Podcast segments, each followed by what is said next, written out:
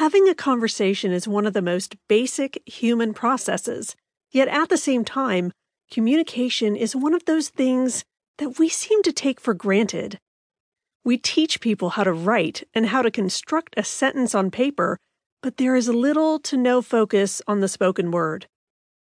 In grade school, you are asked to make a few speeches, but that is often the end of it.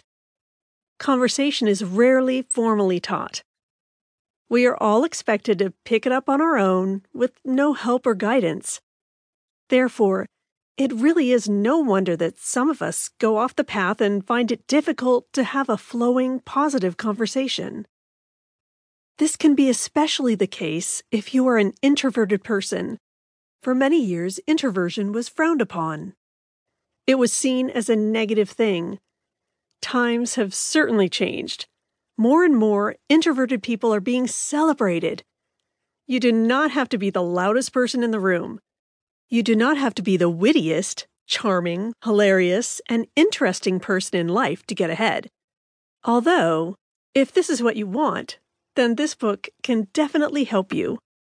What I should make clear from the offset is that being a more introverted person should not mean you cannot hold conversations, speak in public, make small chat with strangers, or generally be a fun and interesting person to be around. Being this sort of person is very possible with the advice I will give you in this book. The lack of proper conversation education seems utterly insane when you think about the importance that your ability to communicate will have on the rest of your life.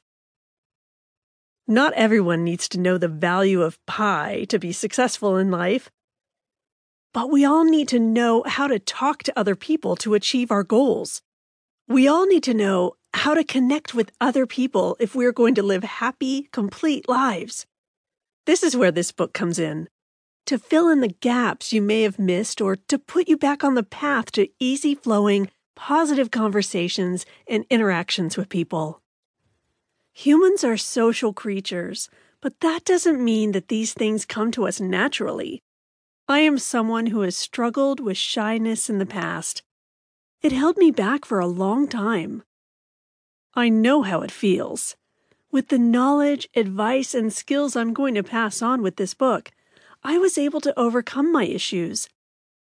However, even today, as someone who regularly speaks at public events, I still sometimes have slight wobbles where I revert to my former shy self for a few seconds.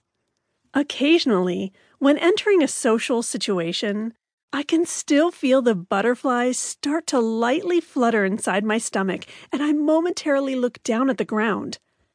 This feeling now passes pretty quickly, but I am just telling you this to show you that you're not alone. I have been in the same situation you may have found yourself in today. I'm here to tell you that you can get better.